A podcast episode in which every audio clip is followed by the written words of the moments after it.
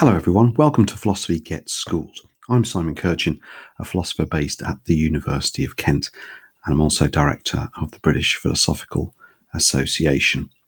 This is the in-depth episode on deontology and the ethical philosophy of Immanuel Kant, where I talk with a couple of teachers, Michael Lacewing and Ben Jones. Because we go into depth on all topics regarding deontology and Kant, then it's quite a long episode, although we do break the uh, discussion into various segments separated by music. I hope you enjoy it, uh, but if you need a short episode, then there is an accompanying episode called Deontology Short, um, where I try to explain what's going on in deontology and Immanuel Kant in about ten minutes. Um, but this is the one to listen to when you're trying to revise what you've learnt and going through in detail um, everything that you're hearing in your lessons. Hope you enjoy it.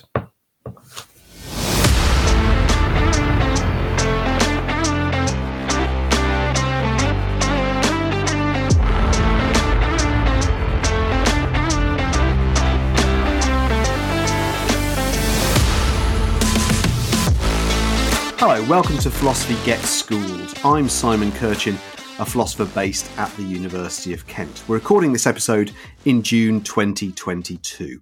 Today's episode is all about deontology and Immanuel Kant. So we'll be thinking about what deontology is, whether it's a good moral theory, and what exactly Immanuel Kant was going on about. We'll also see what else we get onto. Joining me in this episode, we have Michael Lacewing from Christ's Hospital School in West Sussex. Hi, Michael. Hello, Simon. Nice to be here. Uh, we've also got Ben Jones from King Edward's Sixth College in Stourbridge. Hi, Ben. Hello. Thank you for having me. Uh, great to have both of you with us. And in particular, uh, Michael, it's it's really good to see you because we haven't seen each other for, for ages, have we? Um, no, many years it's been. Yeah, yeah, yeah. And, uh, and Ben, perhaps we should say it's really good to have you on the programme because I used I did all my A-levels at King Ed's in Stourbridge. So really good to have you here. So perhaps your students might be listening to this. Uh, I would hope so. Yeah, I would hope yeah. so. Yeah, I'll be really annoyed if they're not. uh, well, well, we'll see. Right. Well, at least I'll listen to the first two minutes, won't you? Yeah, I'm sure you will. Yeah. Okay. So let's get going with talking about deontology today then. Before we get onto that topic itself, let's talk about normative ethics, um, since deontology is one of the major theories that's part of this broader topic or area. I mean, I've talked about normative ethics in other episodes, but it won't do us any harm to recap. So, Michael, do you want to say a few words about how you understand normative ethics and explain it to your, your students? Yeah, sure. So I think of normative ethics as an attempt to try and give general rules or principles or guidance about how to live in the broadest kind of way. Um, so the biggest question, I suppose, is how should one live? And we can think about trying to answer that in specific instances, like specific types of action, and that would be practical ethics. But if we want to have kind of general ideas like, should we be trying to make people happy in the actions that we do, then we're getting into normative ethics. And it, the, the kind of three big theories that we have a look at Uh, generally in philosophy, one is that notion of happiness and utilitarianism. It's trying to argue that, you know, that is the guidance that we should follow, trying to make people happy through the actions that we do. Another one uh, comes from Aristotle, and that looks at what kinds of people we should be. So what's a good way of being a person? What's a good way of living your life? And he's looking there at kind of character traits that we might have, like courage or honesty or things like that. And then the third theory is deontological ethics. And that's kind of, well, we'll get onto that in a moment, but that's sort of looking at the idea of actions being right and wrong in themselves in a particular way. So normative ethics as a whole is this kind of discussion between these these theories and, and other ones. And we branch out into sort of religious ethics as well, which are trying mm-hmm. to give general guidance about how to act throughout one's life. Great. Ben, have you got any, any thoughts just on, on the back of this about how you explain things to, to your students? No, I think it's, it's very similar. When we look at normative ethics, I normally try and say that it's this idea of looking at first rules and principles. It's that idea of, can you boil your ethical outlook down to just something simple that you could apply? That if somebody needed a kind of, you know, back of a matchbox answer of what your ethical mm-hmm. outlook was, then could you put it together? And it's going to be hopefully something a bit deeper than kind of the sort of deepities that we get on Facebook and things like that, that kind of thing, where people have something like, you know, just live life to the max or YOLO or things like that sort of thing, and trying to take that and say, okay, but there's there's probably something bigger going on there. You've got limits to that. You don't think mm-hmm. that you should do that all the time. So where do you actually draw a line and say, actually, this crosses into something else? And that kind of starts conversations about where our kind of personal small p philosophy on how yeah. to live crosses into a kind of capital P philosophy about what we ought to do, what we ought not to do, what it's right to do, what it's wrong to do, what's good, what's bad, those sorts of things. Great. So then let's think about deontology for, for a while. So what do you think the advantage are of, of being a deontologist? Anyone want to have a crack at that? I guess, um, yeah, I, I guess it would be simplicity, I suppose, in the sense of you've pretty much got a rule which then can develop into something maybe a bit more specific in other places. So mm-hmm. if you've got a very solid basis foundation, I mean, this is what we're going to see with Kant, definitely. If you've got this solid foundation of what it is that makes something right or wrong, then you can literally just kind of come up with a list of things that you're allowed to do, a list of things that you're not allowed to do, or in fact, to make it easier, list of things that you're not allowed to do, and then basically you can just do the rest, um, which is how a lot of deontology works.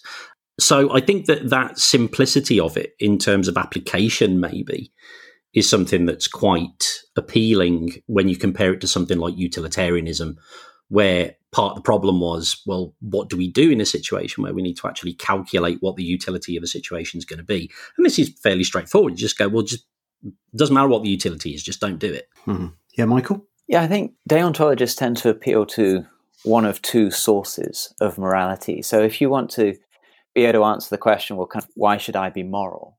Then deontologists feel they have a very secure answer to that. So one is God. You have yeah. ideas that, you know, that, that that right and wrong derives from God's commands or God's will for human beings. And it's hard to gainsay that. I mean, if you're a theist, obviously, if you're an atheist, it's not. But if you're a theist and you say, well, you should be moral because this is what God says, it's like, well, okay, um, you can push that one. But that's kind of one source of moral duties, God's design for human beings. So that's kind of one element. The other element is is the notion of reason. And again, it's hard to...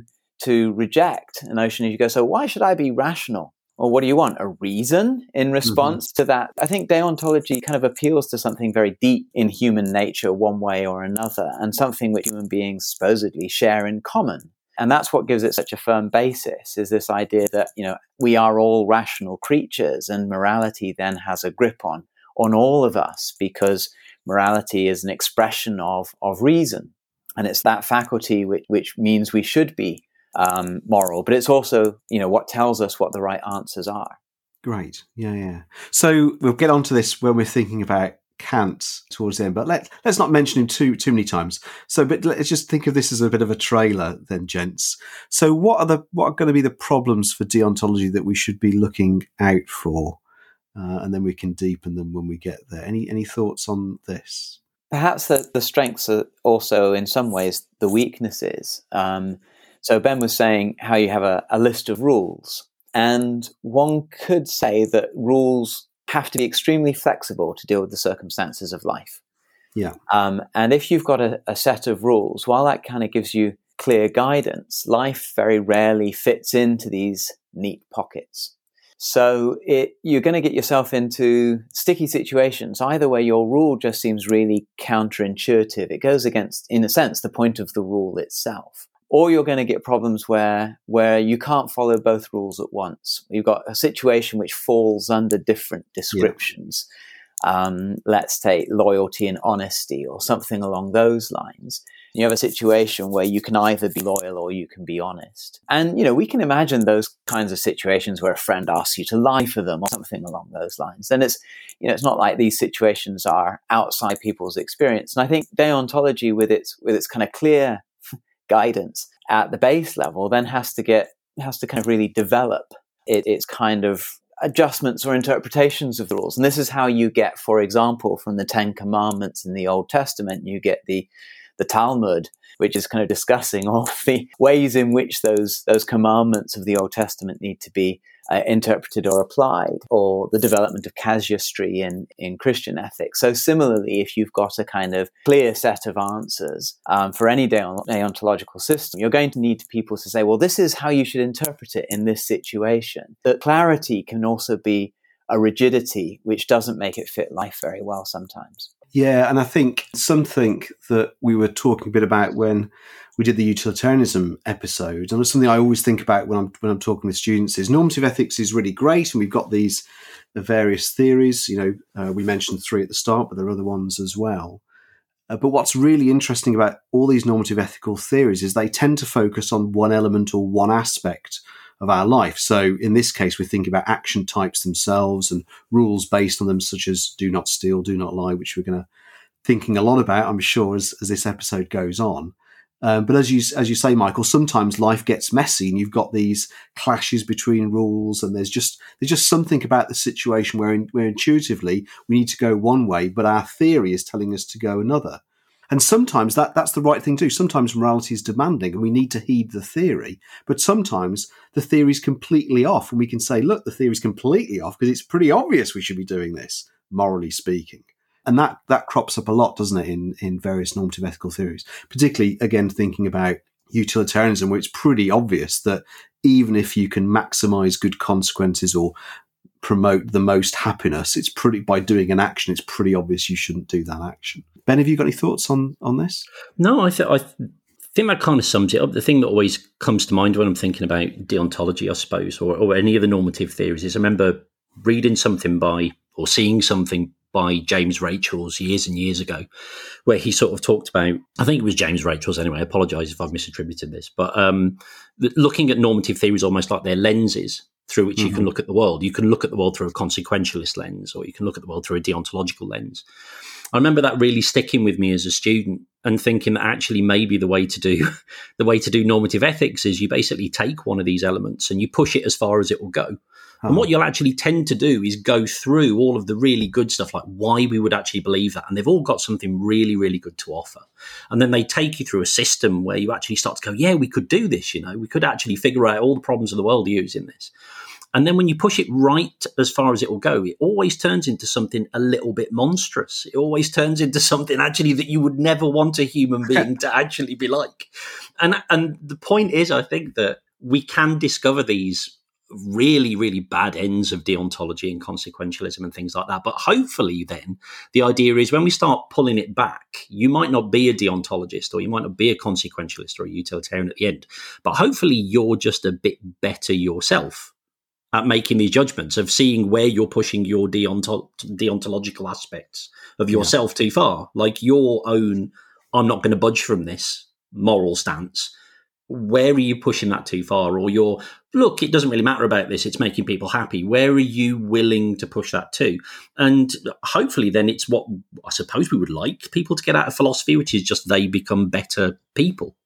Mm-hmm. Um, and hopefully that's part of the process. It's not the only process, but it's part of the process, I think. Goodness, those are high hopes that people study philosophy and they become better people, Ben. I don't know. I don't know about yeah. you. Yeah, I, I I throw these out at the start of the course, and then by the end of it, they realise what a nihilist I really am. yeah. Great. Okay, listen, let's leave it there for that initial segment, gents. And um, we'll see you both in the next part when we'll be thinking about what Immanuel Kant was going on about.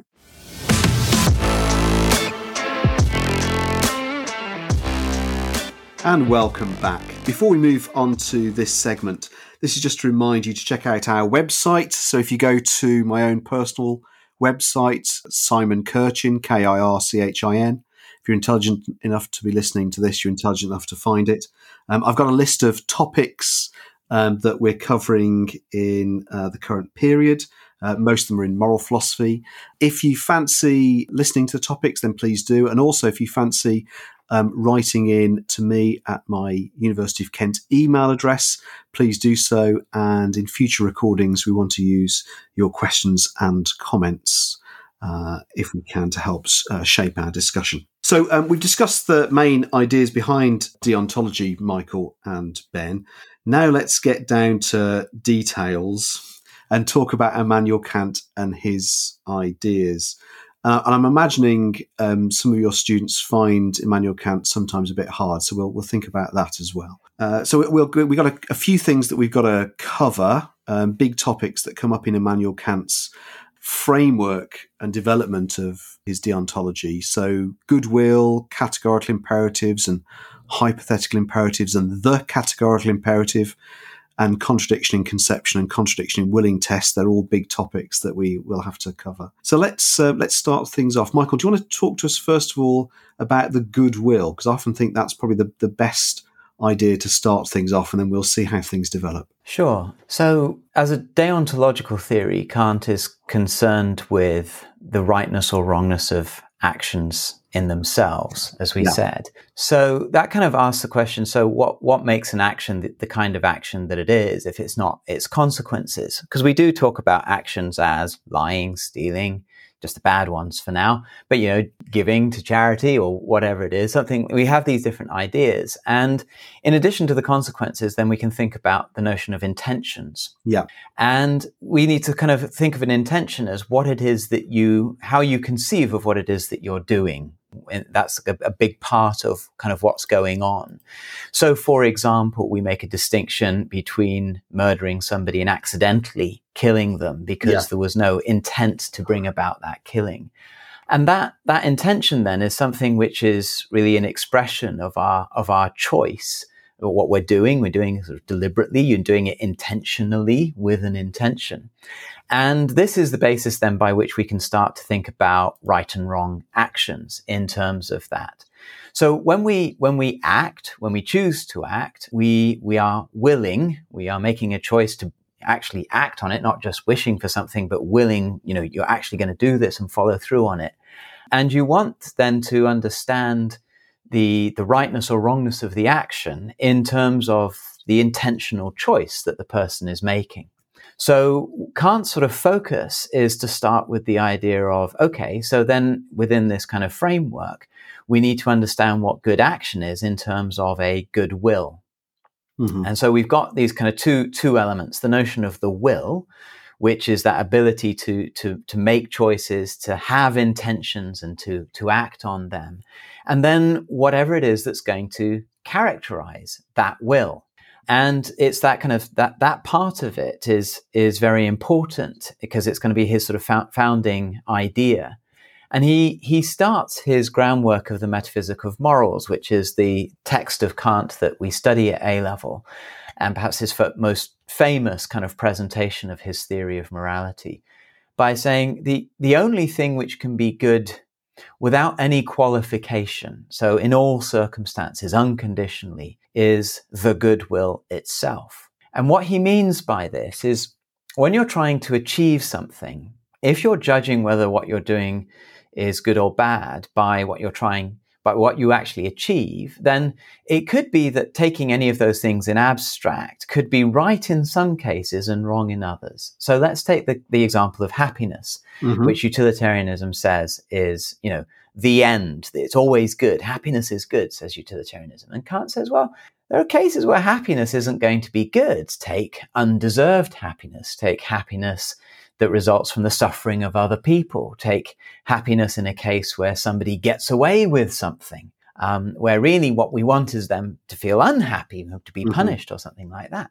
So always aiming at happiness doesn't look like it's unconditionally good. So we're not going to be able to describe what a good person, a good will chooses, um, or sorry, what makes a goodwill good in terms of what it's aiming at in that sense, you know, happiness, or maybe it's power, or maybe it's wealth or intelligence. We're going to have to somehow look at the notion of the will itself in order to um, understand what a goodwill is. Great. That's really, really helpful, Michael. There's loads packed in there.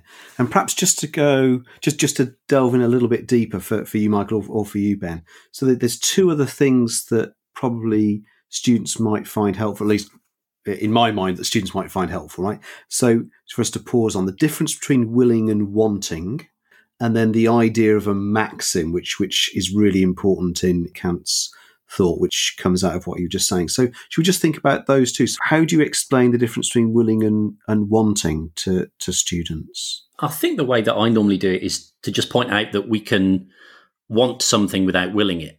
Mm-hmm. Um, and we can will something without wanting it.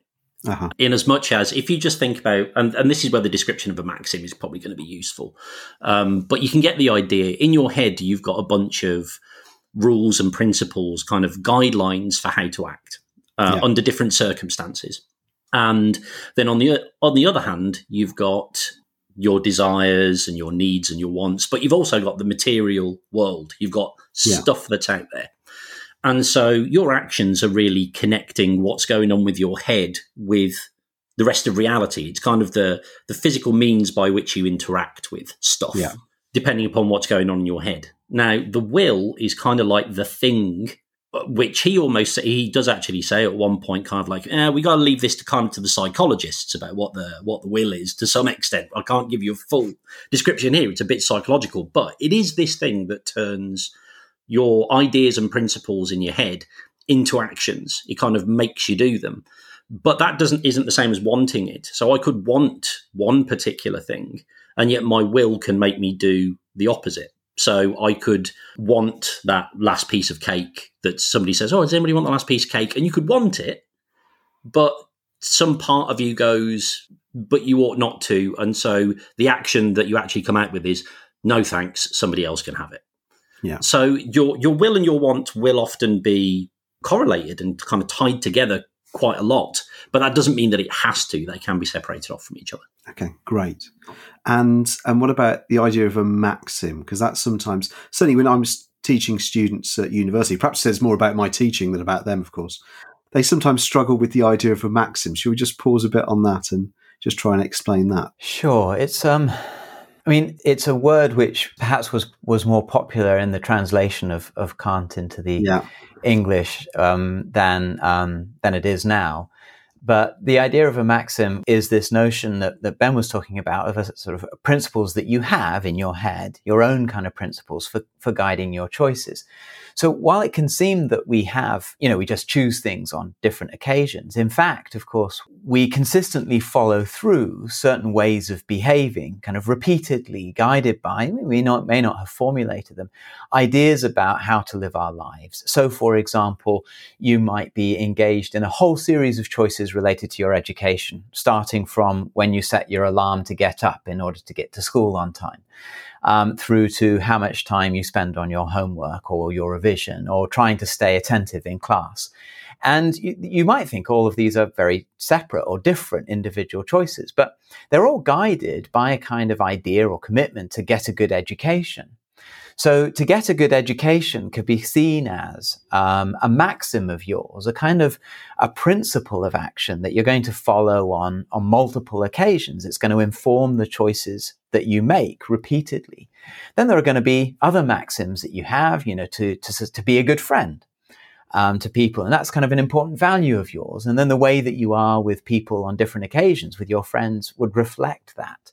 So you can think of them as these, if you like, subjective principles of action, things which can be phrased to apply to sort of more than one situation, but they are your own guiding principles of choice. You choose things, perhaps not always knowing that you're choosing it on this basis, but guided consistently and repeatedly by this idea of what it is that you're aiming at in life or at that moment. Yeah, great. Thanks, both of you. That's that's all really helpful. Can we say something a little bit about duty? Of course we can, and, yes, and, sure. And goodwill. Mm-hmm. Um, I think so the notion of deontology is this idea of duty. We, we were talking, it's a central concept of looking at the action as right or wrong in itself. And so you get this idea of of it being your duty to do right things and your duty not to yeah. do wrong things.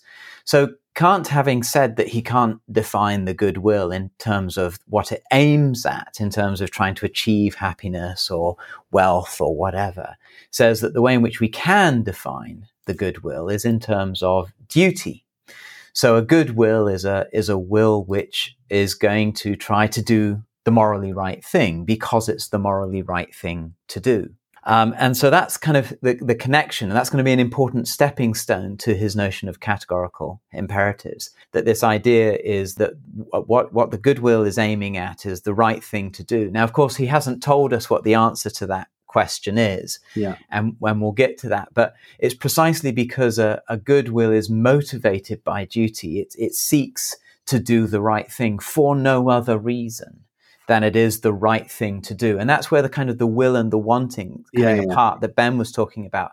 So there is a kind of wanting to do your duty, but it's a distinct kind of wanting. It's independent from other things that you want, like that last piece of cake, because it's more captured in the thought, as Ben put it, you, well, you ought to, you ought to not take it. And and that's where the will comes in, when it's a good will, that you're motivated by that thought itself. Well, this is what I ought to do. And that's sufficient to get you to, to will it to do it in the case of a of a good will. Great. Shall we just dwell a little bit and talk about shopkeepers? Uh, the um, the shopkeeper example is really there to draw a line between two different ways in which our actions might match with duty, if you like, because he raises this idea. Yeah. He says, so, all right, so the idea is we ought to do our duty. So now we all just go out and we we find out what our duties are and we do them. Is, is that it? Um, and he says, well, no, we've actually got to kind of focus on this idea of duty and draw more out of it. And one of the things that he points out is that just because our actions may be in accordance with duty, it doesn't mean that they're from or out of duty. Yeah. And so the way in which he looks at that is uh, two shopkeepers. So let's say you've got one shopkeeper who doesn't rip off their customers. They always give them a fair price and all those sorts of things, and polite and friendly and helpful. And then when you talk to them, you sort of say, well, you're a really great shopkeeper, you're a good guy and all that. And they say, yeah, well, you know, it's good for business. You don't upset the customers. And if you rip them off, you know, you get a bad name and all that sort of mm-hmm. stuff.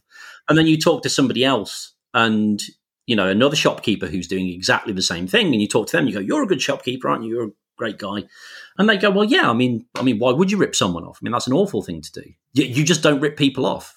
Now, the point is that Kant wants to make here is that, and it's going back to that first section. It's almost ref- referring back to that first thing where he's looking at all of the different ways in which we might say that actions can be good, even though that it might not be from a good will. So good consequences out of good character, and pointing out that they're not distinctly moral goods. And so he's trying to point out that the actions of the The one shopkeeper who's acting in accordance with duty, that is the person who does what a person who acts out of duty would do, but for other reasons, isn't technically doing anything wrong as such. And they're not necessarily doing anything bad as such, but they're not doing of anything of distinct moral worth. You can't call them a good person or performing good moral actions, even if they're performing prudent actions or actions that somebody who works in a business school might applaud you for or something like that. On the other hand, the other person is performing these actions out of duty, and therefore there is a genuine moral worth here to their actions. And you can see that by just switching a slightly different example. Imagine that the one shopkeeper could get away with changing their prices so that they're a little bit unfair. Imagine that they could tell the customers what they really thought and the customers would still come back. There's no necessary guarantee there that they wouldn't maybe start doing that a little bit, that they would start doing something that wasn't in their duty, because it's not ultimately their reason for doing it. And now Kant's not saying that that's the case. The person might carry on doing it. They might have other reasons for, for duty anyway, for acting in, in accordance with duty anyway. But the point is that it's only in that second case where the person is doing it because you don't rip people off, that actually there's something of genuine moral worth. Whereas in the other case, It, we don't necessarily want to say the person's bad or an evil person, but you can't say that they're doing something of moral value. Great. Really helpful. Thanks. Okay, so now let's move on then to different sorts of imperatives. So what's the difference between a categorical imperative and a hypothetical imperative? Um, shall I give this a go? Yeah. Okay. So three three words: imperative, categorical, and, and hypothetical. So im- an imperative is just a fancy name for a command. Yeah. You know, you can think of it in terms of grammar. You have imperatives, which is telling somebody to do something, and you have interrogatives, which is asking something to somebody something, and you have descriptive sentences, which just say how things are. So imperative is is just the way in which a sentence is framed. It's framed as a command. Do this. You know, shut the door. Please be quiet. Open your books now. Those are all imperatives. So an imperative is is simply that. And we were talking about the notion of a maxim and the idea of having a kind of principle which guides your action. So suppose we frame those principles now as sort of imperatives. Let's say, you know, get a good education, to take the example before, or to be a good friend. You can now hear those as imperatives: be a good friend, get a good education. So now Kant says when we are acting, much of the time, most of the time, we kind of follow these principles that we have because there's something else we're seeking to achieve, or something we can identify as our end. So we're following the the imperative, the command in our heads, as a means to that end. So that's why he calls them hypothetical imperatives. If you want something, then the thing you should do is this. For example, when you uh, arrive at the theatre to, to to watch a play or something like that, there'll be an announcement, you know, could could customers please take their seats now? Well, that's an imperative. But there is an assumed end, namely, you wanted to watch the performance. But of course, you know, at the end of the intermission, it's going to say, you know, customers, please take their seats now. And you don't have to do that. You thought the first half of the play was awful. You're you're off. You're leaving. Mm-hmm. Do you have to take your seats now? No, you can you can just go. So the command, take your seats now, is on the assumption that you want to watch the rest of the play. So it's hypothetical. If you want to watch the rest of the play, take your seats now. And that's a hypothetical imperative because it's got that kind of if clause. And so much of what we do is like that, you know, so suppose you're in education for a job. If you want a good job, then get a good education. I'm hoping you're not in education just for a job, but maybe you are. If you don't want to get a good job, bum out of school. You could do that, I suppose. Many people would object. But if we remove that if, and you just have a command, which doesn't have a condition, that would be a categorical imperative. So categorical here means without conditions. Okay, so it's removed that that if. Um, it applies sort of objectively, universally. It doesn't depend on what you want, argues Kant. Now, it's it's a bit of a debate as to whether there really are such things as categorical imperatives, but that's what Kant is going to argue. And he wants to say, certainly at first sight, moral imperatives, you know, do not lie, are categorical. So we don't say do not lie um, unless you don't mind people hating you, in which case go ahead. Do not lie unless you, you quite enjoy punishment, in which case go ahead. That's not kind of the way in which we phrase or understand our moral language. When we tell people not to lie, we just mean kind of full stop. And if someone goes, well, I don't, I like lying, it's good. Or you can imagine a serial killer in the dock and that, you know, you do not commit murder. I really enjoy this, says the serial killer. That's not an appropriate response. It's misunderstood the imperative, do not kill.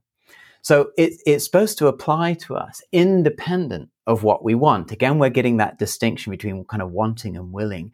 The imperatives are what we will, we, we should be following, we ought to be doing, independent of what we want.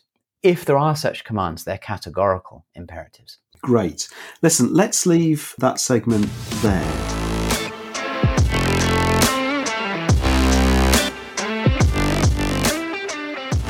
And welcome back. Okay, so we're gathering our building blocks to uh, help with Kant. So let's move on. Uh, I say with some trepidation, but I think this is the next way I would normally explain it, right? Um, so having got categorical imperatives and hypothetical imperatives, let's move to the biggies and think about the categorical imperative with a capital C and a capital I, because that's obviously, you know, a lot of what's going on in, in Kant, where he's trying to get a sense of, you know, really the shape of what our moral lives is, right? This is this is his conception. And a lot of this, perhaps perhaps just as a kind of intermission here, right?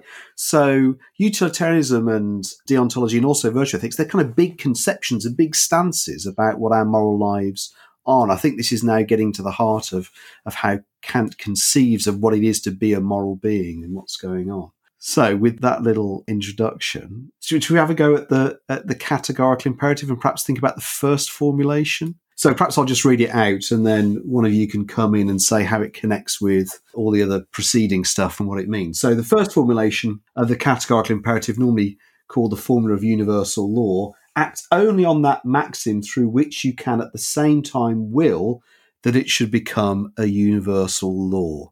So let's see if we can we can unpack that then. Okay. Um, I mean, would you like a bit of background to the principle, or just what sure, the principle absolutely. means? Yeah, yeah. You, you, you, it's up to you, Ben. I, I'll, I'll just edit whatever you say anyway, so it's fine. No, that's fine. No, this is fine.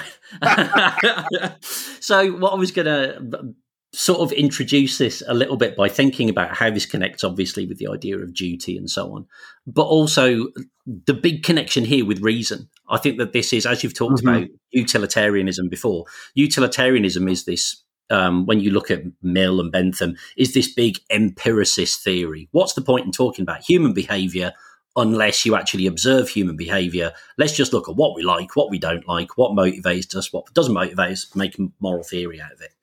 Kant is sort of saying that that doesn't tell you anything. If you actually look at our discussions about morality and we just look at what people do, doesn't actually, you know, he actually says at one point, there's no point in starting with a bunch of examples and then trying to derive moral principles for them, from them, because by picking your examples, you're already making a moral judgment about what things are examples of people doing wrong things and examples of people doing right things. There's got to be some basic principle underpinning all of our moral judgments somewhere. This, this the categorical imperative that he's talking about, the ultimate command.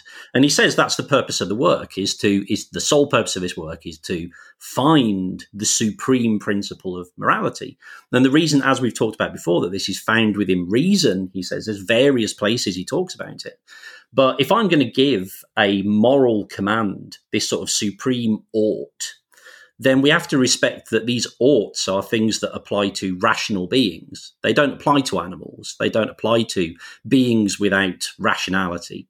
So it has to be a being that can experience its own wants and needs and feelings and virtues and things as things that also have this accompanying, ooh, but I ought not. Without that, you don't have kind of our understanding of morality. So he's really rooting a lot of his understanding of where morality appears to us. He doesn't say that it's where it comes from, but we suddenly realize where morality is rooted when our reason jumps up and says, "Ooh, you ought not to do this," despite how much you want to do it. And so if you take that idea of what we're trying to find is a basic principle, which any rational being, whether they were human or angel or alien or anything like that, could see it as a valid rule, a maxim that they would adopt themselves, then that itself would show you that it was a rule which could stem from this categorical imperative, that it could be a rule of pure reason that anybody could follow. And that's ultimately what he's trying to say here, is he's trying to say, when you act, and in particular, he's sort of like trying to think about times when maybe we, we are in a bit of a moral dilemma. Make sure that when you're acting, the maxim that you follow at that point in time could then become a universal law for everybody, a, a law, a, a rule that they would see as being, in the lovely translation I read, not just necessary, but necessitating. It's kind of like a, you feel it as impressing itself on you, that it becomes a law that that any rational individual would see as a valid maxim to act upon. Because if you can't do that, then you can't say that this rule has this universality that, that moral rules should do. Moral rules are about oughts. They're not about do you like, do you want? And so it has to be something that all these people can grasp.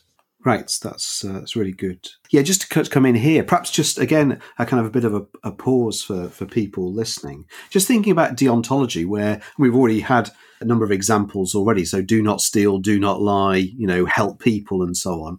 Because in fact, if you're a utilitarian, you just got, well, if you're an act utilitarian, of course, you've just got your one rule, right, which is maximize good consequences, maximize happiness, whatever exactly how you, you might um, sharpen it.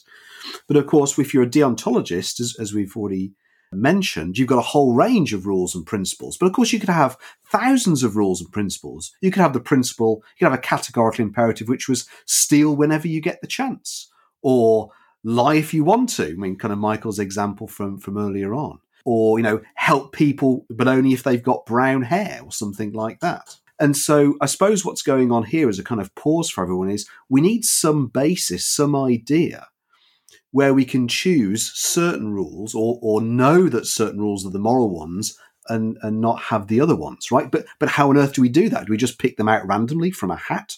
Is it just intuition, or is there some other basis? And that's really the the area we're in at the moment now, right? About the categorical imperative. There's got to be some general basis to to working out which rules we're choosing and, and or which which ones are identifying as the moral ones rather than just choosing. Okay, that, that was really helpful, uh, Ben, thinking about the categorical imperative and that formulation. Perhaps, again, another question back to you. I, I'm guessing that A-level students find this bit really tricky. Would that be fair? The next bit, certainly. There's something very abstract in Kant. Um, there's something very understandable in utilitarianism. You know, you want to be happy, other people want to be happy. Let's make everybody happy, ta-da. And Kant has sort of very much abstracted away from that. You know, and he's, you've got this formulation: act only on that maxim through which you can at the same time will it to be a universal law. There are so many moving parts. We've talked about the will, we've talked about maxims. Why universal laws? That was to do with this notion that everybody could sign up to this particular yeah. kind of way of acting as well. But you know, trying to understand how, how that actually works. So we thought a little bit about where it comes from in the notion of of reason and and the and the goodwill in itself and the idea of duty.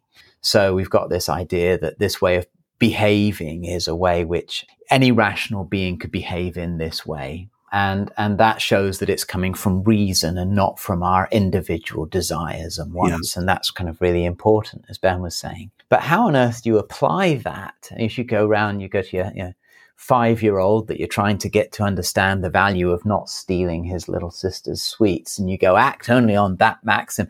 This is not going to be a good parenting device, right? I mean, what is this going on? So Kant takes this to be a kind of explanation of what lies behind our normal moral rules. And one of the ways that he tries to sort of help us make this connection is to take a number of examples and explain why what he's put in the categorical imperative really explains what's going on in those examples. And he thinks there are two ways in which one of our maxims, one of our kind of principles of action, can fail to pass this categorical, fail to be in accordance with the categorical imperative. And the first way he talks about is called contradiction in conception, and the, and the second way is contradiction in will. Okay, so... Here we go, deep breath. I, Yeah, shall I carry on? Yeah, yeah, go for it. Go for it. Okay, fine. So the contradiction in conception really turns on this notion of, could everybody act on this? And this is the notion of the universal law bit in the categorical imperative. So what he wants to say is, there's, because we're, we're dealing with reason here, and the kind of the, the strongest test of reason is related to contradictions, right? We know that mm-hmm. contradictory sentences just can't be true. And that's a kind of theoretical test with, with something like, I don't know, all four-sided figures have just three sides, right? We just know that that's not going to turn out to be right, okay? It's not going to turn out to be correct. There's a kind of contradiction. We were trying to think of a four-sided figure with three sides. We can't conceive of such a thing. It's an impossibility. How could a square be a triangle, you know, kind of thing? So that's not going to work. So it turns out there's a different kind of contradiction, a practical one, because we're dealing with actions. Suppose I decide I do want to st- steal whenever I feel like it, using your example earlier. Okay, so I'm going to steal whenever I want to. Now, I'm going to now have to go, okay, so that's my maxim, to steal whenever I want to. Now, could I will this to be a universal law? Let's focus on it becoming universal. So I have to imagine a situation, I have to conceive of a situation in which everybody has that maxim. So everybody steals whenever they want. Let's kind of think this one through. Like, everyone's doing it, so everyone knows everyone's doing it.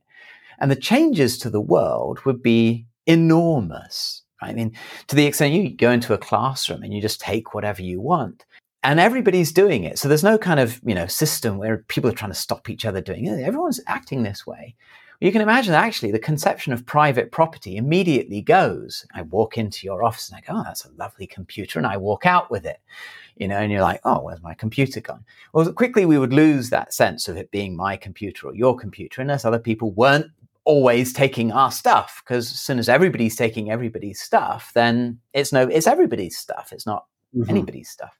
Well, now if you're in a situation where nobody owns anything, you can't actually steal it from them. There's the contradiction in conception. Can you steal something when it doesn't belong to anybody else? So I'm breathing in air and I'm breathing out air. Am I stealing anybody's air? No, it's not an act of theft because it's not owned.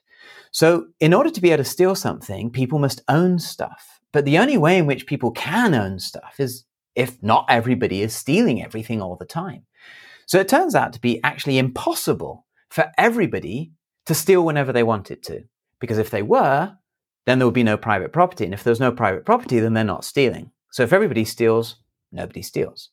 So it's actually a contradiction in conception. It's an unimaginable situation in which people both manage to steal at a time when everybody is stealing. You couldn't do it. It's a contradiction. That's the first test. Great. That was really helpful, Michael. Ben, do your students struggle with, with all this stuff as well? Yeah, it's it's a tricky one because... And I think you have to come up with your own examples sometimes, because Kant's examples can seem really counterintuitive. He seems to go round his wrist to get to his elbow on some of them. It's really, really difficult in some of these cases where his own formulations of them, like his own examples, are really convoluted. And you, it makes you wonder why anybody would have that maxim in the first place. But actually, when you do look at some of these pretty straightforward, simple ones, just like the idea of property or the idea of making promises, for example. So if it was always okay to break promises, then you could never really go through the process of making a false promise in order to, you know, con somebody out of some money or whatever, because nobody would ever believe you. The whole practice of promise making, which kind of relies upon somebody believing you and you getting something from them, would collapse. But yeah, I mean, because it's quite a difficult thing to get your head around and, and to, to get them. I think the thing that students have always got to remember is Kant is not saying, imagine living in this world, wouldn't it be horrible? This is not like a, a rule utilitarian thing where he goes, well, if you had this rule, the rule, uh, the world would be horrible.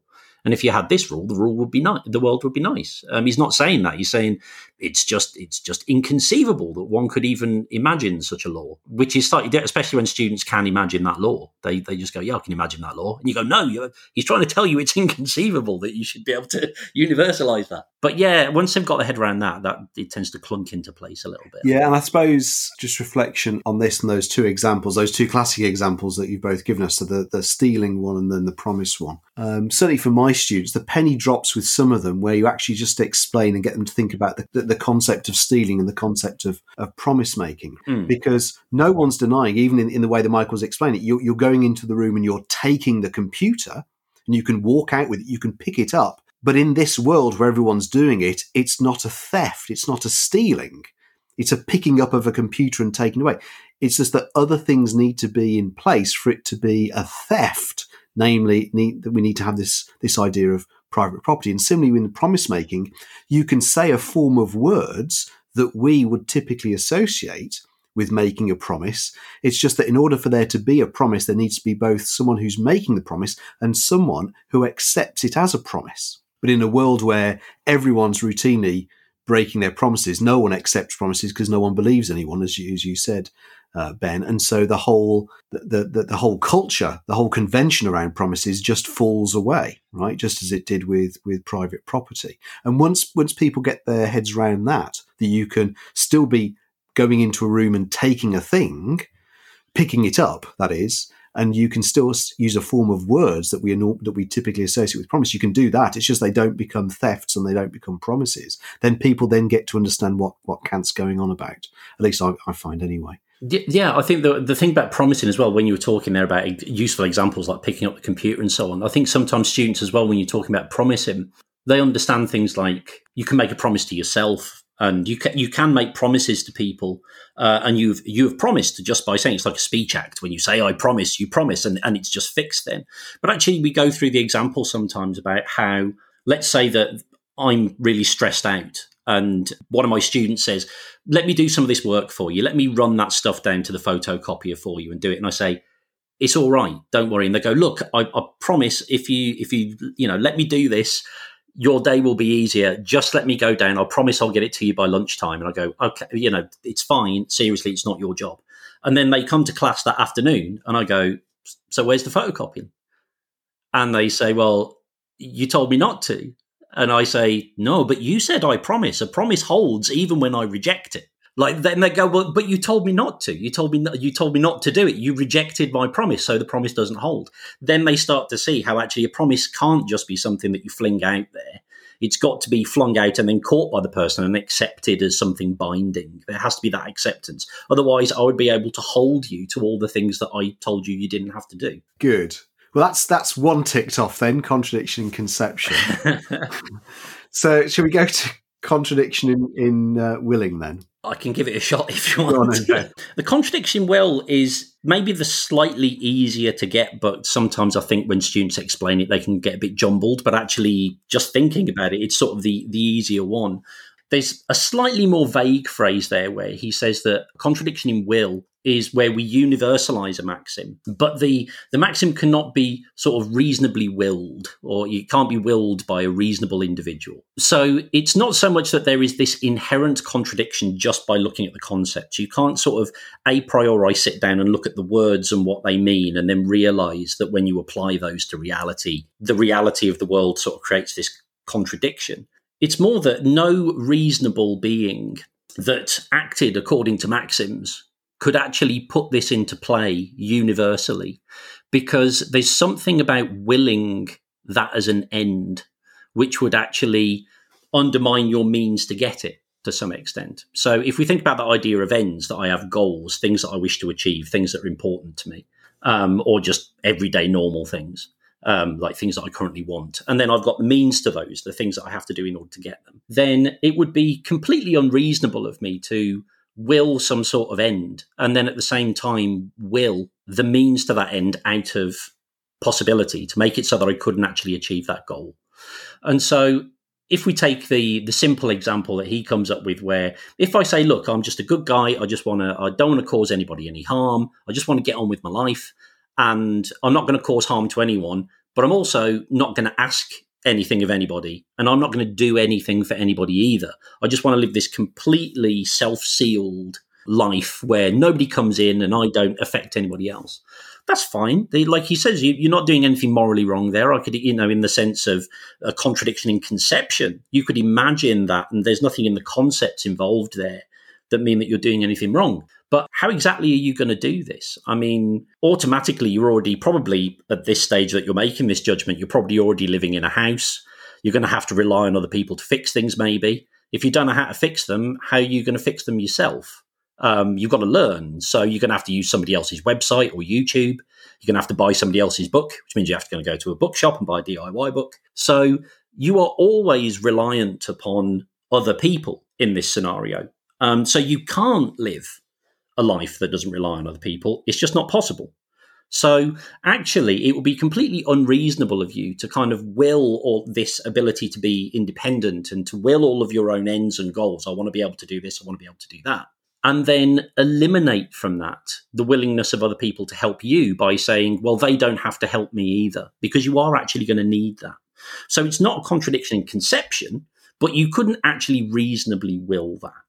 Uh, good. And in fact, I think at this stage, I, I always emphasise to students that, you know, Kant and all this stuff can seem incredibly abstract. That's because it is. But actually what we see, particularly in contradiction and willing, we see that, that Kant is really thinking about morality as something inherently social. It's not just lots of individuals making these abstract decisions.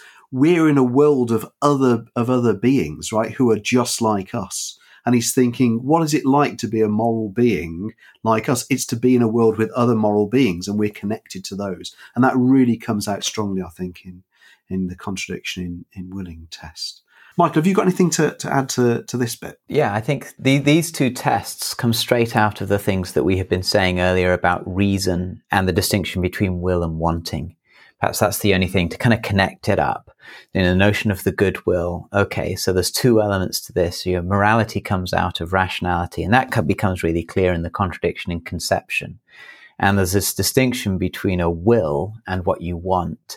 And as Ben sort of explained, that you might think that you want a life in which you don't interact with other people, you don't rely on them, and you you you don't provide anything for them. But you couldn't actually will such a life. Um, and so it brings out really strongly these two elements of Kant's deontological theory, that the rationality, the basis in human reason, and the basis in human will, which is something distinct from people's wants and desires. Great. Listen, let's leave that segment there and then we'll we'll come back and we'll do some summary of everything we've already been thinking about. And in fact, in, in particular, then we'll lead on to things like perfect and imperfect duties, and we'll think about other things as well that we haven't covered. But that's all in a moment.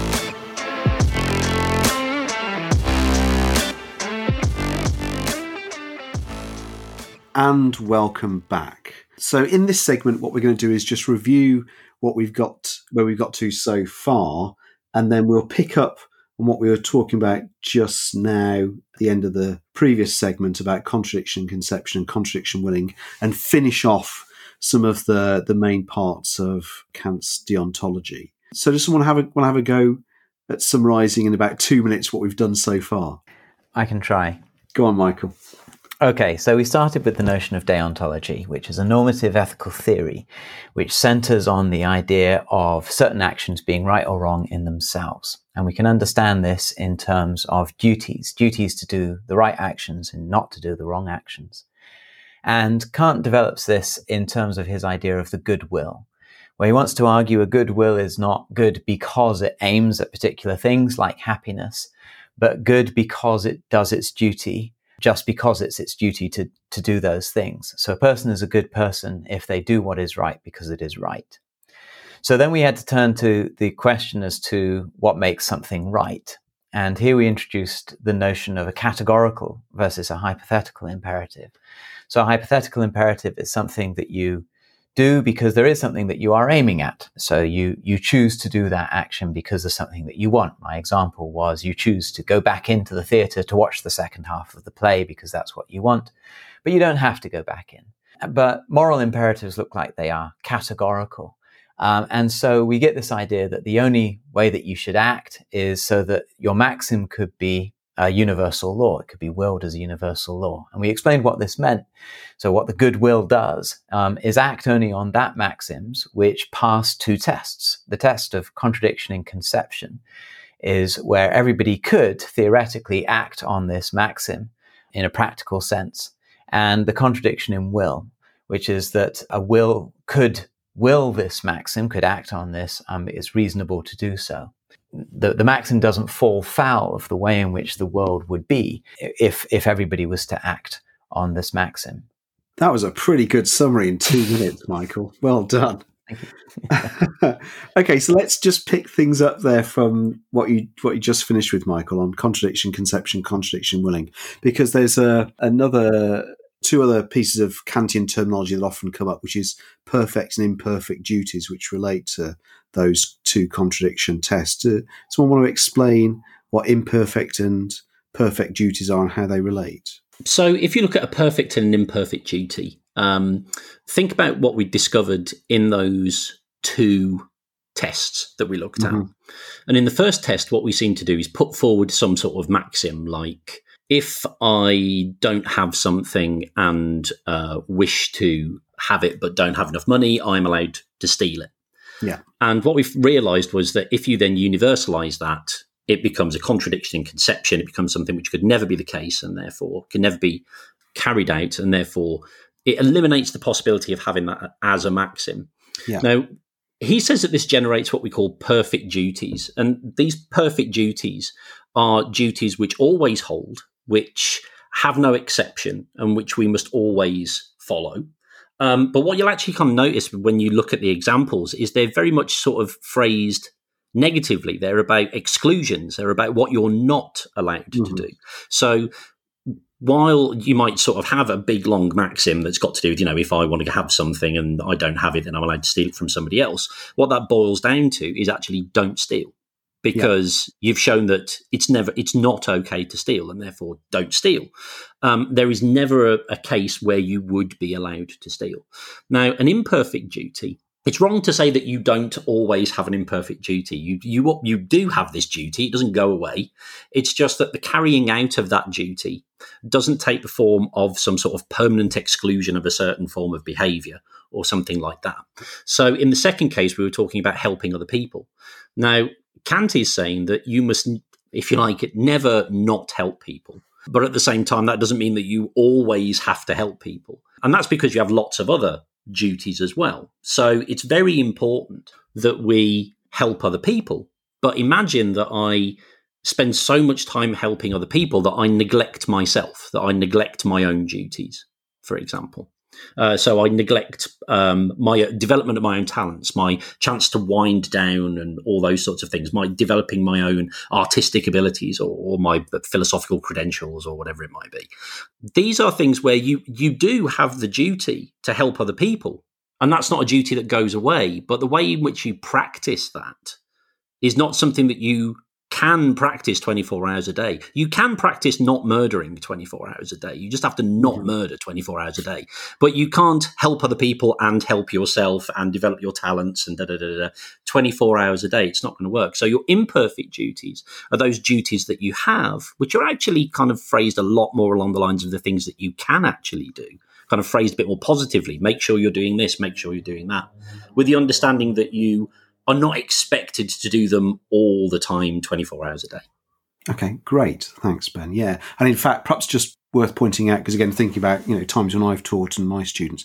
So student, students certainly initially read perfect and imperfect and think that perfect means the very best, right? Which is typically how we use that word, right? And it doesn't mean that at all in this situation, right? Perfect means highly specified. Well, that's, that's a better understanding of what's going on. Highly specified, that is, do not murder, do not steal, do not, you know, and, and as you say, they, they are very often phrased in this negative way. They're actions which which are forbidden. And so there's just a perfect way in which you carry out this duty, namely, don't do it, right? It's highly specified. Whereas in the case of imperfect duties, there's a kind of general duty, which is like, say, helping others, but actually how you carry that out, how you specify that duty is then up to you in your everyday life. And I think that's very important. In fact, something else you mentioned, Ben, I think perhaps worth dwelling on and just bringing out, because in fact, we haven't talked very much about it. So perhaps this is a good moment to, to mention it. You said also, perhaps you have a duty toward yourself. And of course, as, as we know, for Kant, you have as much duty towards yourself as you do to other people, because what Kant values is, as we say, the goodwill or rationality. I mean, this sounds a very abstract way of putting it, but we're all embodiments of rationality, and I should be valuing myself as much as I'm valuing other people. So those imperfect duties, so helping others, I have as much reason, as it were, to value myself and help myself and nurture my talents. That nurturing my talents is a is a major thing for, for Kant, as well as helping other people, because what I'm trying to do is respect rationality as such, ration, you know, respect the, the embodiment of all all instances of rationality. And that might be other people, it might be myself. So in a way, I've always, whenever I talk to students, say it's kind of, it's it's a morality for the modern age, right? Where there's kind of, it's all about self-care as well as uh, helping other people in these memes you get on, on social media. Um, it's not quite, I think, what Kant had in mind, but that kind of gives you an idea of what's, of what's going on. Okay, good. So that was really helpful, Ben, with, with perfect and imperfect duties. And so far, we've thought about that first formulation of the categorical imperative. Should we think about the, the second formulation? And shall I read that out? And then uh, that'll give you a chance to, to see who's going to volunteer to explain explain this one. Act in such a way that you always treat humanity in your own person or in any other, never simply as a means, but always at the same time as an end in itself. So I've just been talking about both ourselves and other people. What about what that's all that stuff at the end about end in them in themselves? Who wants to pick that up? I can give it a go. Yeah. So I mean, you've you have kind of really helpfully unpacked already that that middle bit, and by humanity there in that formulation, Kant means that capacity for a rational will. Act so that you always treat a rational will, never simply as a means, but always an end in itself. So what Kant's trying to do here, he, he connects the two, the two formulations. They sound very different, but he, he says they are equivalent. And the first one gives us that emphasis on, on law. And this was the idea that Ben was explaining about how, you know, every rational being needs to be able to sign up to this maxim, to act on it. And that's what tells us it's coming from reason rather than something specific about your own desires or needs. So what is that then? You know, how can we, that kind of gives us that notion of law, which is sort of the, the, the what Kant calls the form of reason. It applies to everybody equally. But what's really what he calls the content of it? What's it about? Well, we said that's kind of the goodwill is the rational will. So we're kind of picking up this, this notion of that So in a sense, when, when you're, you're goodwill and you want to do the right thing because it's the right thing to do, if you're trying to think about that in terms of, so what's the right thing to do? Well, it's to treat the ability for rational will as itself something which is morally important. Okay, and we we said the only thing which is unconditionally good is is the goodwill. That's where Kant, Kant starts the argument. So we go back to that and we say, okay, so the thing which is always good is rational will. It's it's a will which is, you know, this ability of ours to choose to be morally good people. So that can't be weighed against anything else. That's kind of something of real value. And so you you must, morally speaking, that's something which you must always respect. So what does it mean to have it as an end in itself rather than a means to an end? So we normally take the, the value of a means, of an action, say, that you're doing from the end. So, you know, you might say, well, what's the point of an education? And maybe you view that it's just a stepping stone towards a career of some kind. And what's the point of a career? It's just a stepping stone towards money. And you think, so, okay, if I don't really care about the end, I don't really have to care about the means. The means isn't valuable in itself. It's just got a kind of what we call an instrumental value. Its value is very much given by what you're trying to achieve. And Kant says, don't treat people like that. Don't treat yourself like that. But let's focus on other people initially. So don't treat people as just a way of getting what you want in life, as though they're somehow you could discard them. In particular, don't treat their their ability to make choices, their rationality, their will, as just something that you can manipulate to achieve what it is that you want, just as a means to your own end. So you always have to take into account the fact that other people have this ability to choose to do good or bad, but they have this ability. So let's take a, an example of lying. We talked about kind of false promising. Let's take that example of lying. So you lie to someone saying, I promise, when you don't really, you have your fingers crossed behind your back or something. And you say, oh, no, no, I promise, it, let me the money. I promise to pay you back. But you're lying. You have no intention of paying it back. Then you're kind of undermining their free will in this way, that you've deceived them. And when you want to make a choice about what to do, you want the right information so you can make an informed choice. And you're not getting them the information that they need to make an informed choice. So you're sort of undermining their rational choice. It's a bit like, you know, trying to convince somebody of, of believing a truth, but on the basis of false evidence. It's the same kind of thing. You're not respecting their rationality. So the idea here is that you mustn't lie to people, because to lie to someone is not to respect their rational ability to choose. If you said, give me the money, I can't afford to pay you back, I'm never going to pay you back, you want to just give me the money? They could still choose to do it. But if you say, oh, I promise to pay you back, it's going to happen, you're lying to them, then you're you're misleading them. You're not allowing them to make a really free choice.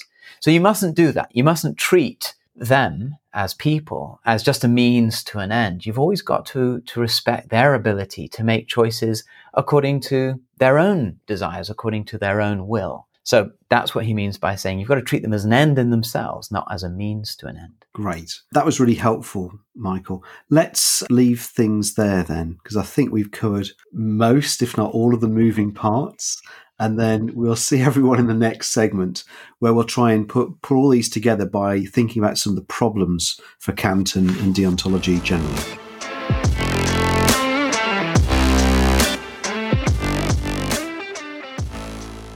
And welcome back. Okay, so Michael and Ben have been doing sterling work, I think, explaining all of these different parts of Kant's deontological system. And I suppose it is a system, or a big conception, a big framework, where really in the end we're getting trying to get something simple.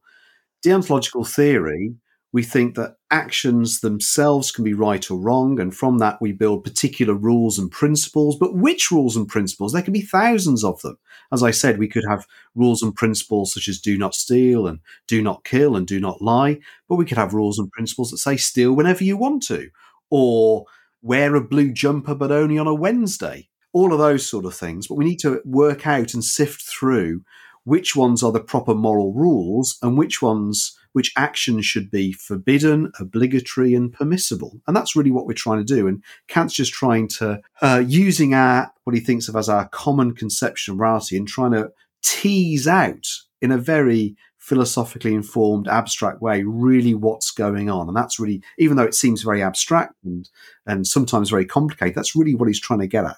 Which are the rules that we should be following? And then we get all of that Kantian kind of superstructure of the categorical imperative and, and how he conceives of us and, and of other people. Perhaps we haven't said this enough, but I think there's something that's completely kind of genius about Kant, particularly for me, in contradiction in conception, contradiction in willing, in, in getting a, getting to a point where he can say, aha, don't you see, this is the explanation of why we can't imagine everyone just going around stealing all the time, because the whole idea of, of ownership, as, as Michael was explaining, just falls apart. And the same with, with promising, as, uh, as as Ben was explaining. Okay, so that's all positive, right? But there are some problems with deontology, and there are some problems with Kant. So shall we work our way through some of the main ones? So, so of the ones I've I've got in mind, so should we think about clashes between duties first of all? Who wants to have a go at, at that? Ben? Okay. One of the things that's been raised about Kantian ethics, in fact, it was raised towards Kant during his lifetime, was the fact that if we have these rules where they're sort of absolute, where you must never do X, you must never do Y, what happens if I was in a situation where I've got two rules, X and Y, and by following rule X, I sort of violate rule Y, and vice versa? So the simple example, and I think we should kind of, you know, kind of give Kant a bit of credit here, because it is, it's a bit of a nasty setup in the example. Imagine if somebody knocks on your door and they're very clearly standing there with a murder weapon. They've got an axe or a chainsaw or something. And they say, hi, I'm looking for your friend. I mean to murder them. Are they at home? And you know that they're at home. They're, they're in your house as you're speaking. Now, we have a difficulty here because our immediate instinct is, well, you obviously lie to the to the murderer. You obviously say, no, they're not at home, and the murder would hopefully go away. But that would be lying. We've already said that you can't universalize lying. So that would be a contradiction in conception if we were going to be doing this. And on the other hand, what we want to do is save our friend. And we're now putting our friend at risk here by telling the murderer where they are, or saying, yes, of course they're at home. Now, we're doing our duty by telling the truth. But what we're also doing here is certainly not really treating our friend as an end in itself um, at this point in time. So there's a clash here between two duties that we're supposed to have, kind of protecting our friend, but then also avoiding telling a lie. And the, the way that it's put to Kant in the in the paper that was written for him to reply to was that if you could only say yes or no, mm-hmm. which is kind of like one of those would you rather questions, and you go, I wouldn't like to pick either of those, and your friend goes, no, no, you've got to, you've got to pick one. So immediately Kant's put in a position where he has to go, ugh, well, I guess you've got to tell the truth. And he kind of looks at all the different ways in which telling the truth would be the right thing to do, because you have this perfect duty to tell the truth and you don't know the consequences of your action. What happens if you told a lie? And as the, you know, the, the axeman is walking away from the house, your friend sees them and tries to escape and they bump into each other in the alley or something like that. That there's all these other considerations. And so actually the best thing that you can do is kind of tell the truth under those circumstances. Now, most of us might have just gone, that's an unfair question. That's because we don't just have to say yes or no. There's loads of other options here, like withholding the information or distracting mm-hmm. them or whatever it might be. But it does raise the question of whether or not there are possibilities where you could be in a situation where doing one duty would ultimately be a sort of violation of another and vice versa. And therefore, you're caught in this sort of catch twenty-two situation. Great. Uh, Michael, anything to add to that one? I think the way that Kant could try to resolve this is is constrained by the way he's built his theory. Because our, our temptation would be to say, well, why don't we just turn the rule from do not lie into do not lie unless you're saving a life? The problem is the whole thing's built on categorical imperatives. They're not meant to have these conditions. And you can say, okay, so my maxim is do not lie except to save a life. And then I try and change that, you know, universalize that. And that kind of goes against the spirit of the way in which Kant intends the system to work. But in, in other works, he does allow for what he calls the, you know, the, the judgment to kind of come in. Well, what really is your maxim? What's going on here? But he is rather, you know, his hands are rather tied behind his back, because he's got this system whereby morality is meant to be these objective, universally applicable rules. And I was saying at the beginning, life is sometimes a little bit messy, and we need to bend the rule, or we need to amend the rule. And a rule utilitarian, of course, would be straight in there and saying, no, you know, do not lie is not as good a rule as do not lie except to save a life. That's a much better rule. So we should. But Kant doesn't really have the right philosophical grounding, Um, I suppose, to easily make those sorts of concessions to real life. So it is a, it is a problem for the way that he thinks about the construction of, of moral principles. Yeah, good. That's right. And I think, I mean, there's there's no easy resolution to this for, for Kant. Um, but actually it does bring in that, brings in kind of another issue for Kant. So let's get on to that one, which is the phrasing of, of our maxims, and the fact that we can just add extra bits in and sometimes we can universalize, and sometimes that gets the result, right result, but sometimes it doesn't get the right result. So what's going on with that? Can can we tease out that sort of issue? The notion of act only on that maxim through which you can at the same time will it be a universal law, I think, suffers from this rather more than the second formulation. And some philosophers have argued, therefore, that actually there's a distinction between the formulations. But if we, we take that first formulation, it looks like I could universalize something if I build in the sorts of conditions which would avoid that kind of, say, contradiction in conceptional will. So we could take that notion of stealing and we could amend it. So we could amend it so that it doesn't generate a contradiction in conception. So I'm not going to say I get to take whatever I like whenever I like and universalize that, but I'm going to put in some kind of weird condition which just I'm putting in to make it pass the test.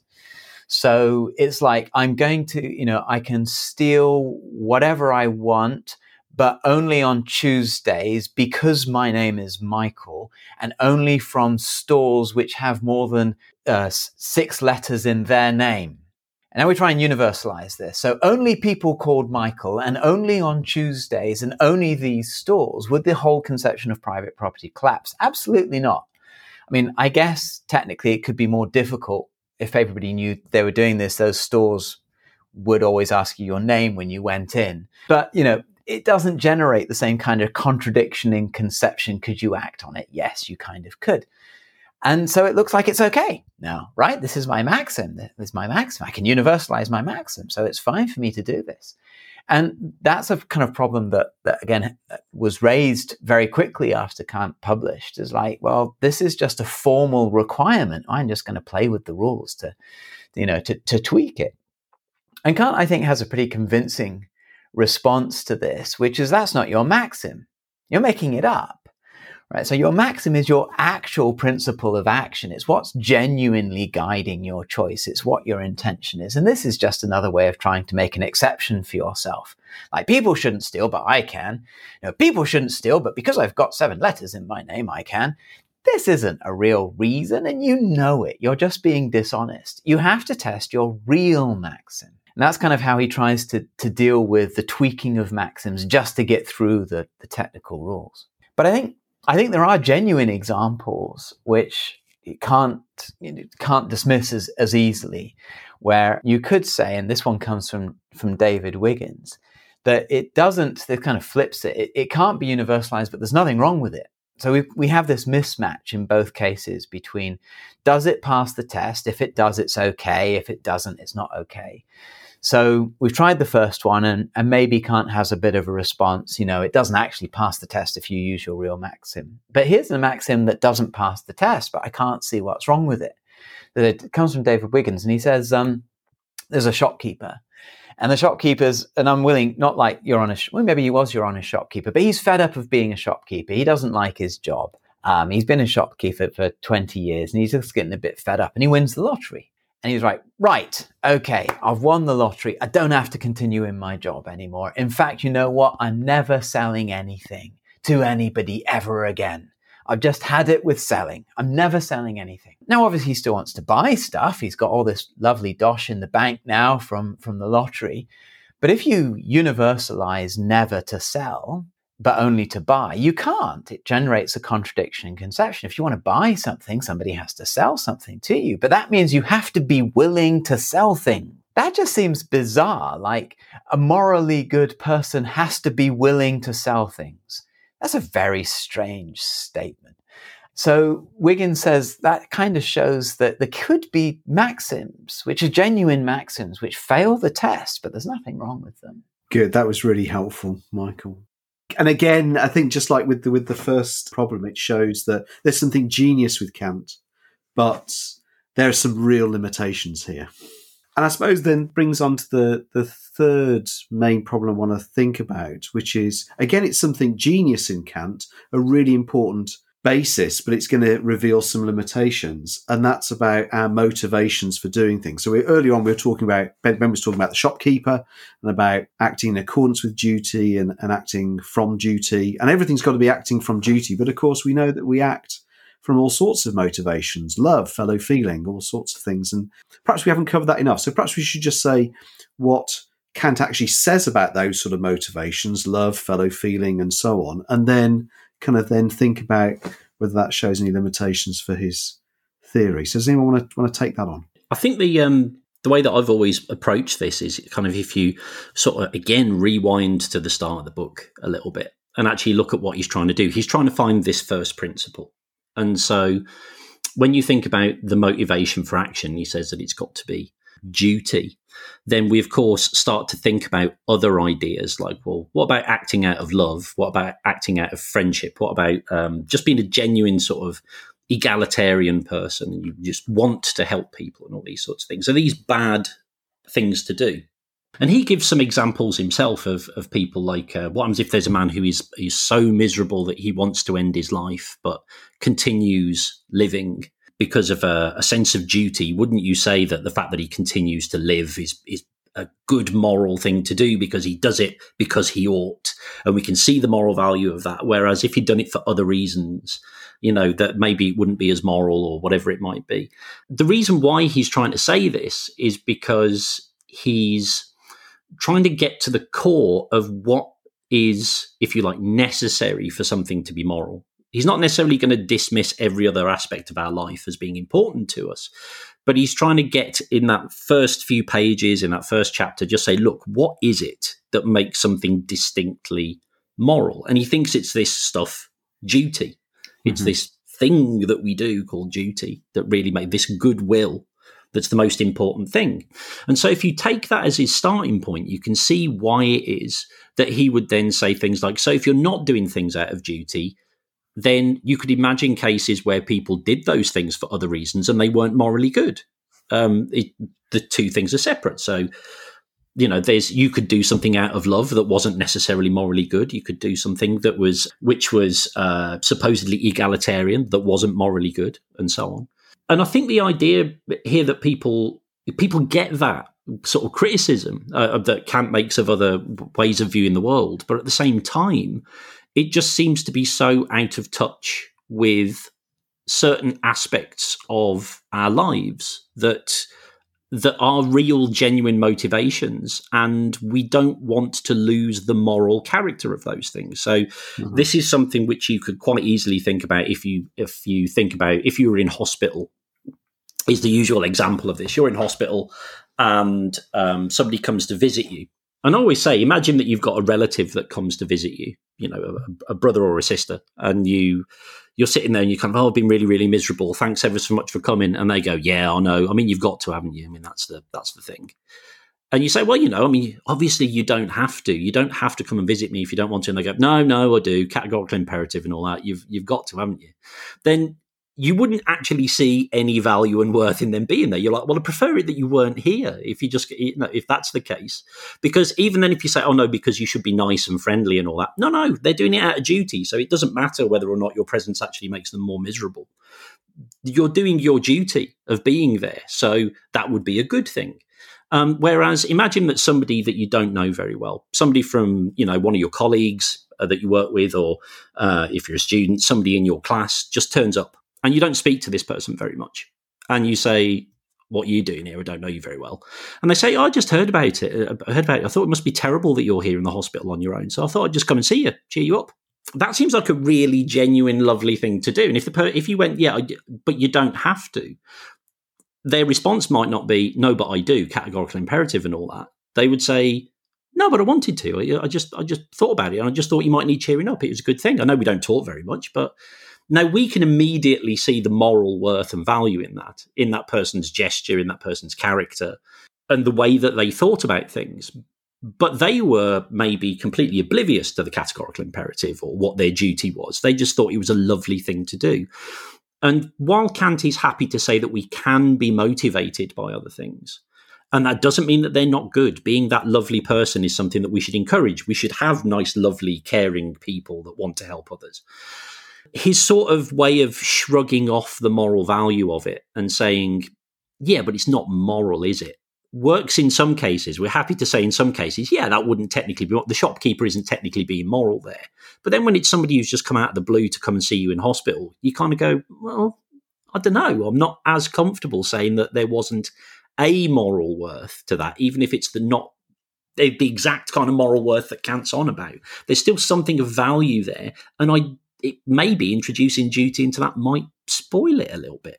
I don't know. Yeah, yeah. In fact, just to continue the stories, there's often that criticism, isn't there, which comes up with utilitarianism as well as as deontology, where people are in situations where they have to save people. It's not just visiting people in hospital, but are saving people, and and you know it. As typical in all of these examples that philosophers dream up, it's burning buildings or it's drowning or it's whatever it is, right? And, uh, you know, there you are. You're some person. You have to choose between the stranger and your spouse, or you have to choose the cancer scientist or the stranger, whatever it is. And there's always some example like that. And you choose to save, uh, you know, in my case, I saved my wife. And, you know, why did you why did you save your wife rather than a stranger? Or why did you save your wife at all rather than just sitting there? Oh, I, I mean, the obvious thing to say in those situations is I, I saved her because I love her, or perhaps even I saved her because she's my wife. But if you said, oh, I, I saved it because it was going to maximize happiness, or if I, I, I say I saved it because it was my duty to do so, then people go, whoa, that's a bit weird.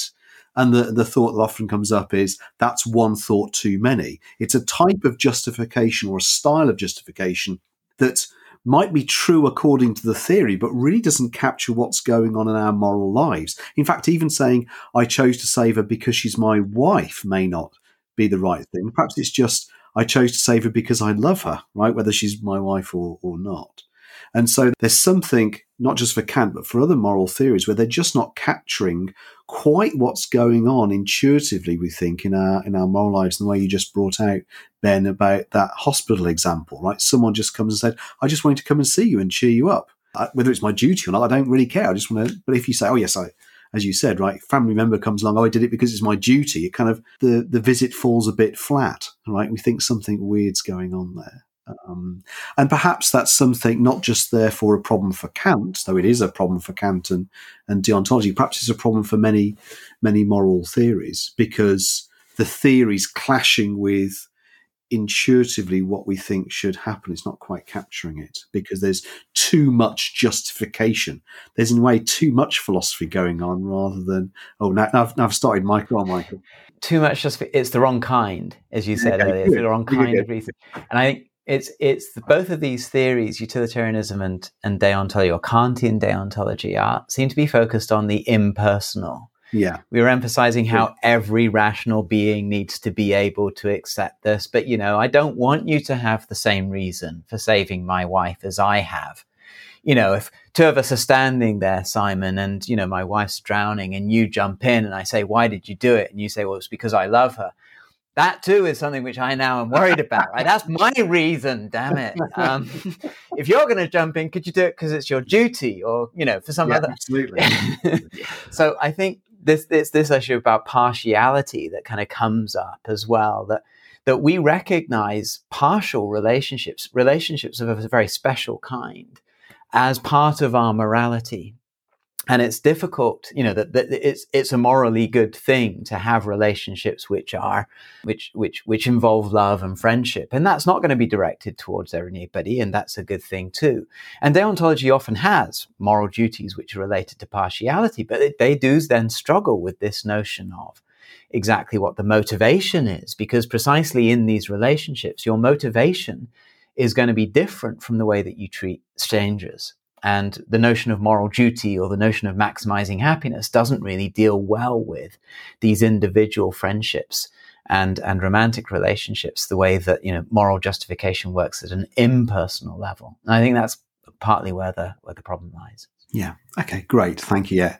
Not uh, not too much philosophy, just not philosophy of the right sort. There we go. I'm glad you caught me there, Michael. Um, listen, before we end things, should we just do a, a little bit on some of the work of Philippa Foot, which I know is is on uh, the A Q A syllabus as a really classic paper. In fact, so Philippa Foot's one of my favourite philosophers of the of the twentieth century, but it's something that I think some students struggle with. So just want to have a quick summary of what's going on in Philippa Foot and how it how it connects with what we've been talking about. I can I can try. I, I said when we were talking about the difference between categorical and hypothetical imperatives that, you know, if there is such a thing as a categorical imperative, then they would be commands which you should do independent of your desires, kind of stemming from pure reason. And that's exactly what Philippa Foot wants to challenge, that there mm-hmm. are categorical imperatives in Kant's sense. There's some kind of set of binding commands on human beings which are independent of their desires. And she says she, she starts by by recognizing Kant's contrast between the presence and absence of that if clause. If you want to see the play, you should take your seats now, versus do not lie, no if. And she says, yeah, okay, look, look, there are hypothetical imperatives, and then there are non-hypothetical imperatives. Let's come up with a with a with a clear contrasting term and, and set aside categorical for a moment. And she says, yeah, grammatically, that's certainly true, but we, we use the non-hypothetical in other circumstances as well, where the form of the, the, the command doesn't explicitly make use of the if. And she gives us an example, rules of etiquette or the rules of a club. Her own example is rather dated. Um, do not take ladies into the smoking room. I don't think many clubs are actually allowed to have rules like that anymore. But suppose there was such a club, um, some kind of yeah throwback in time. Now, that doesn't actually say do not take ladies into the smoking room if you want to, you know, remain a member of the club, even if it's true that the punishment for doing so is that you get kicked out of the club. Similarly, the punishment for, you know, murdering somebody is that you get imprisoned, but we don't think that the right way of putting this is do not murder unless you want to go to prison, in which case it's fine, go ahead. Um, so it's non-hypothetical because, you know, do not take ladies into the smoking room just sort of stands alone. It's a rule. Um, and it doesn't have an if clause connects, um, connected to it. And similarly with, with rules of etiquette about, I don't know, how long you should shake somebody's hand for. You know, after you meet somebody first time, let go of their hand briefly after, you know, after shaking it briefly. That's not, you know, unless you want to be considered overly friendly or unless you, it's just, you know, it's how we should behave. So she points out that we have this kind of other form of imperative, the non-hypothetical imperative. But nobody thinks that club rules are kind of categorical in Kant's sense. For a start, you don't have to be a member of the club at all. And there's nothing wrong with that. So there's a way in which you can escape the imperative. But with Kant's categorical imperatives, it was supposed to be whatever you want, you know, whatever you're aiming at in life, this is something that you cannot do. But you don't have to be subject to the non-hypothetical imperatives in Foot's examples. So what's kind of going on here? And what she says is that the non-hypothetical examples is just kind of a, a feature of their context or their grammar or something like the way that we use it. It's not that they're completely independent of human interests per se. People like being members of clubs, and I don't know how to explain how why people like to be members of clubs where they couldn't take women into the smoking room, but I'm suppose there was, you know, that's a set of desires that people had about protecting women from cigarette smoke or something along those lines. Um, it still clearly referenced something about getting along well together. There was an aim, there was a purpose. So it's not categorical in the sense of being independent of what we want. So what she then suggests is, okay, so what's really going on in Kant's categorical imperatives is that they're non-hypothetical imperatives, but assumed relative to a very, very, very general human aim, which she would understand roughly in relation to flourishing, more an idea you'll explore with, with Aristotle and, and virtue ethics, this idea that, of, of notion of a, of a good life. But, you know, if you really don't buy in to the idea of having a flourishing life, having a good life yourself, and being part of a society of people who are collectively pursuing a good life, you're not irrational to be immoral. You're just immoral. And what's wrong with you is that you're a bad person, not that you've failed to follow the commands of reason. You're just not signed up to flourishing. Now, thank goodness. Most people want to be good people. Most people want to flourish. They want to get on with other people and lead good lives. And that's those are the implicit ends that moral imperatives actually reference. Uh, and so she argues there's no such thing as a Kantian categorical imperative. They're non-hypothetical, but they have an implicit aim built into them. If you want to be live a flourishing life, if you want to get on with people, do not lie. Do not steal, do not murder, and so on. Thank you, Michael. That's really, really helpful. In fact, perhaps a, an extra comment from me, which uh, we haven't talked about yet, but I think is always there in the in the background for Kant and in the, in the groundwork, because some, some, certainly my students kind of come at this in the, in the wrong way, in that Kant's trying to give an argument to try to convince people to be moral. Um, so as if he's having this discussion with, you know, amoralists or egoists or whatever. And, you know, if you read Kant in that way, you're kind of missing out on really what he's doing, and that he's, he's talking to people who are already convinced, or whether they know it or not, that they want to be living this flourishing life, as you put it, from, from Philippa Foot. And he's trying to articulate and expand on and show us, you know, what in fact is involved in all our thinking, uh, rather than trying to convince an egoist or an amoralist, someone who isn't concerned at all about morality, and trying to get them to be moral, because if they read the groundwork, then this, all this stuff might not, might very well not convince them, right? He's trying to really to appeal to people already on his team, I suppose. That's the way to, to think of it. The thing that I always find interesting about looking at, at Foot at this stage and thinking about that idea of her, her sort of denial of the existence of categorical imperatives as Kant describes them is really handy when you start looking at things like anti-realism down the line and, and meta-ethics down the line. Because there's a way in which I sort of sort of run a thought experiment with the students to some extent, that you start off with Kant saying, hey guys, if we were going to have a moral system, what would those moral rules be like? Let's write a book on it.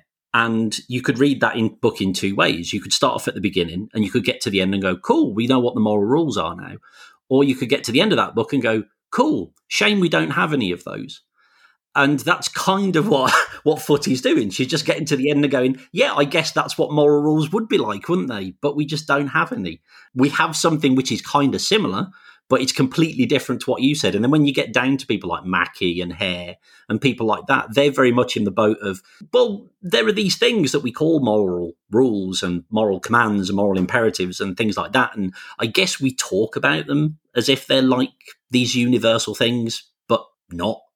They don't actually have any universal grounding, but we talk about them as if they do. And a lot of students do make a connection there and go, is he a Kantian? Is that what he's saying? And you have to go, no, but he's sort of picking up on something that Kant did point out, that we're, Kant is really keen on saying, don't you just realize that there's some stuff that we just think is universal? That's the key to morality. And people like Hare are kind of saying, no, it's the key to how we talk about morality. It's not the key to real, actual, categorical moral rules. We just talk about them as if they're universal. And that can be maybe a, a slip in some of what Kant's doing. That it, and again, like you were saying, he's got to convince us then that this is the case. And he does make some nudge towards reverence for the moral law, which is kind of different to what Foot's saying. You know, Foot's trying to get us to follow the moral, you know, have moral values and things because of this idea of flourishing. Whereas with Kant, it's like this. Once you see a moral law and you hold it, you know, kind of to borrow a bit of Descartes, kind of clearly and distinctly, you feel this reverence for it. You understand the binding force of this rule. I get that to some extent, you know, when I realize in my head that I shouldn't do something, I kind of go, oh, bit awkward. I've just realized that I shouldn't do this. And now I don't feel quite so comfortable going along with it. But then if you don't care, just telling you need to bring something else into this, because I can feel the reverence of the moral law and then just go ahead and not do it anyway. So you do need so, a, a much more Philippa Footy sort of approach, I think. Great. Really helpful, Ben. A nice, nice advert as well for the episodes on metaethics. Sneak, snuck in at the end. Listen, we better leave it there, um, gents. Um, thanks very much, Michael, for coming on. Oh, thank you very much for having me. And Ben, thanks to you as well for coming on. No, thank you. Thank you very much. And thanks to you for listening. So that's the end of this episode on deontology, but there'll be lots of other episodes you can listen to on Philosophy Gets Schooled.